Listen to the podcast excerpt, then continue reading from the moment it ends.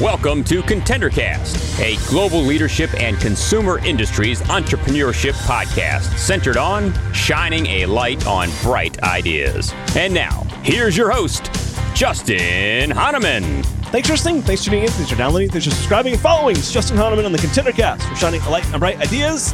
Today, you're going to hear all about SIP Herbals. The co-founder, Orletha Smith, is on. So great to have you on the podcast, Orletha. Thank you so much for having me. Thank you for, for uh, getting my name right. Most people don't. right, I nailed it. Usually, first try. First try. it's, it's great. Hey. Usually, everyone thinks that I nail it every time. I just give a little secret. Sometimes I'll do the intro and we'll go all the way through, and then at the end, the person will say, "Actually." just so you know, my name isn't X, it's Y. And I'm like, oh my God. So then I have to go re record my little speedy intro. so anyway, glad well, I got it job. right. Gold star for you. I love it. I appreciate it. Um, all right, cool. So so great to have you here with us today. Can't wait to dive into the company and your products and whatnot. Um, but why don't you start by sharing a little bit about your background and what you were doing before launching SIP Herbals?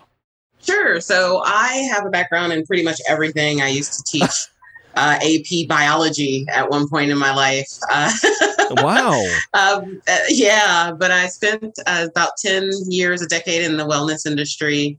Um, and I actually have an autoimmune condition that means, and, and everyone who has one, most doctors, 90% of the doctors or nutritionists are going to tell you, hey, you can't have coffee. So um, I went kicking and screaming, honestly. Uh, and so, so uh, I ended up that's actually how SIP was born is because of my background in biology and health and wellness. And then I was like, oh, I finally got to give this thing up, and I don't want to because tea isn't cutting it. So, but yeah, that's how it came about.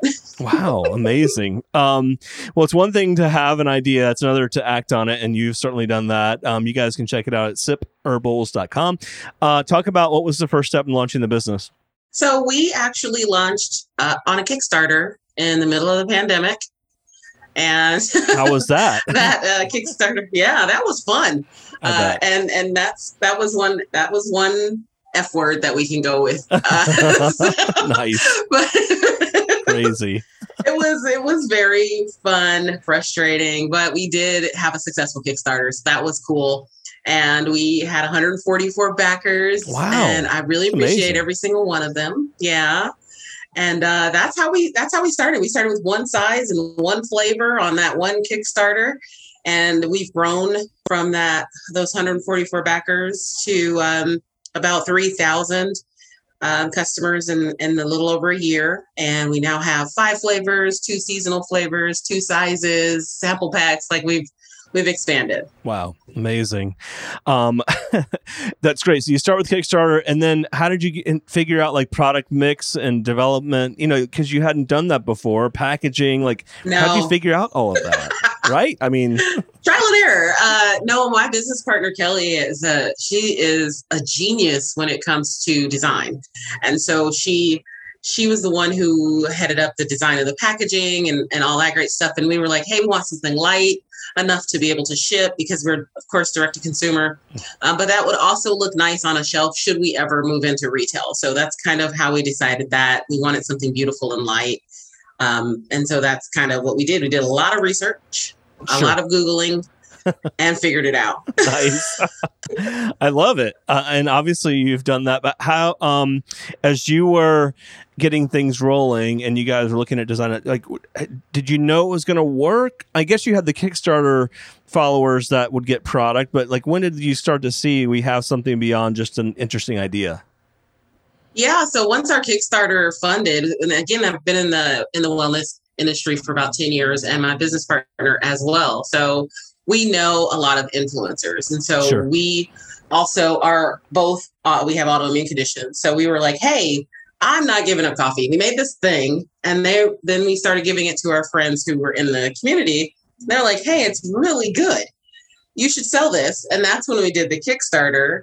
And we thought, okay, we'll see how it goes from there. And it just sort of blew up. Like we didn't do any marketing. We didn't wow. have any marketing dollars. Like Amazing. there's no marketing dollars. there are no marketing dollars. there are none earmarked yeah. for marketing. It was all for product. And so we took that our relationship building skills to the next level and we used the relationship leveraged the relationships that we had started creating new relationships because the autoimmune community is huge right. and so we are our own customer Got and it. we are the the company that is not only for the autoimmune community but by the autoimmune community so we knew it had to be clean we knew it could not contain any weird ingredients we knew we know that our our person is going to read every ingredient on every label because that's what we do Wow. And so um, we had to make sure that it met that standard. And that's why we use such high quality ingredients because we knew we couldn't play that game and cut that corner. right. No, it makes sense. And then what did it look like from how long from, you know, when you had this idea and you started Kickstarter and then launching product? Like what were the timelines around that? So our Kickstarter, um, we finished that Kickstarter in December. We launched our direct to consumer website in January. Like it was just right there. So um, we didn't take any time off. Right. we were the ones who were packaging and shipping and doing all that great stuff. But we've since moved into a co-packer and we have third party logistics that are helping because oh, there's no nice. way that we can service 3,000 uh, customers. right. With just but one how, business partner. Okay. How have you picked up that many outlets? Like what's been the key to that growth? We literally make every relationship um, with our customers a great experience. That's been our goal is to not have, we want our customers to have the best experience. When you have an autoimmune issue, you have so many things taken away from you. You have so many people who are like, ah, it's all in your head. And we don't want to treat our customers that way. So we are big on relationship building, not just with our customers, but also with um, influencers who are in the community, with um, people like you know doctors and practitioners sure. and you know we try to build those relationships and actually build them quickly. So that rapport has to be built quickly. And it's been more of a hey would you like to try this? Maybe this might work for your people. Not will you buy my thing? You know right, it's more totally. like this really might help your your clients. This might really help your patients. This might really help you. And if you don't if it doesn't great no worries. But here try it Right. And you like it? Okay, cool. Do you want to talk about it with your audience? Can we pay you to do that? That's wow. been more of, of our way to do it instead of, will you tell your audience about my thing? Because, right. No. that makes sense. totally. It definitely makes sense. Amazing growth. And now, how did you guys figure out the co-packer um, and, and whatnot? Did you have already relationships there or did you have to learn that too?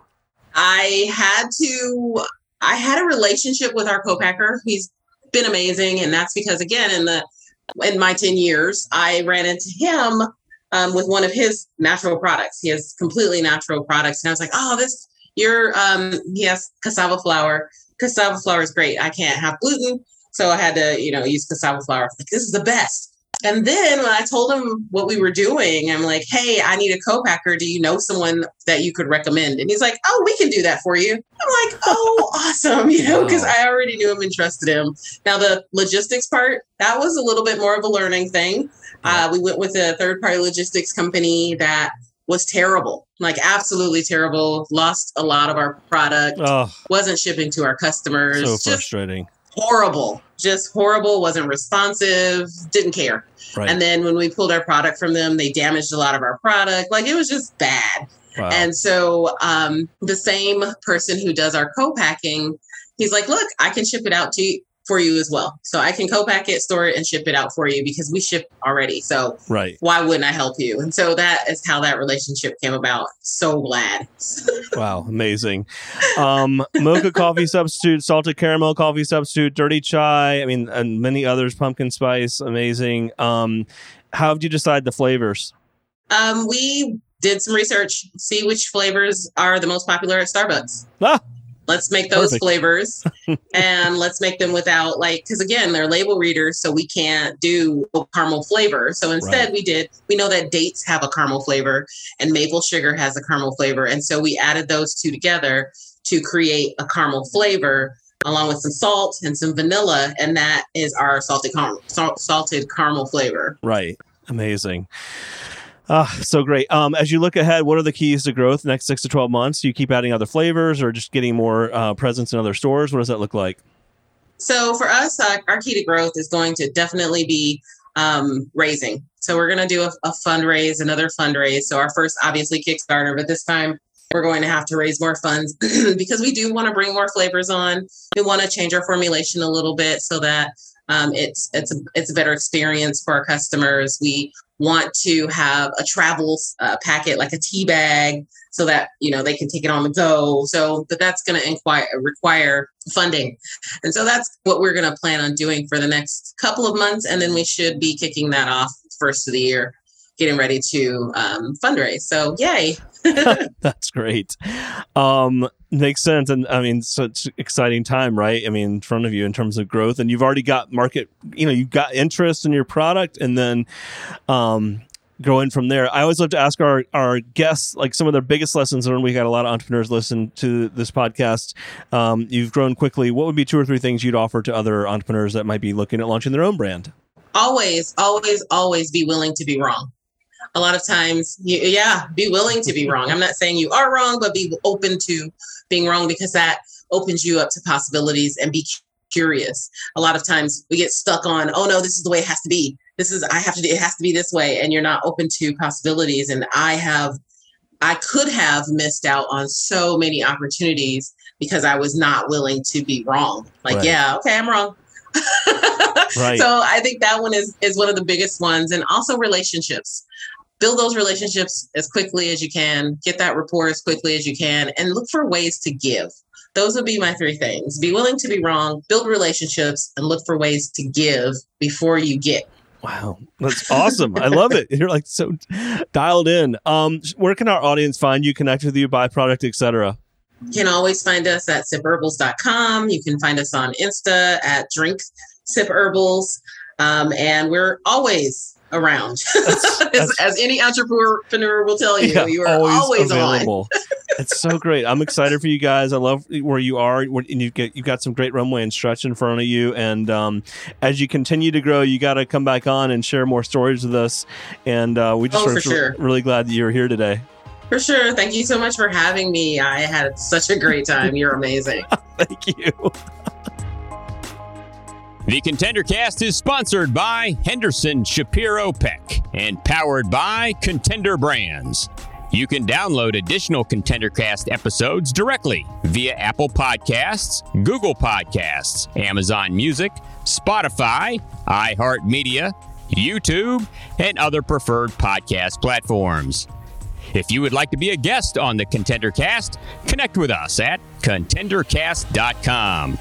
This is Brian Benson reminding you that every winner started as a contender.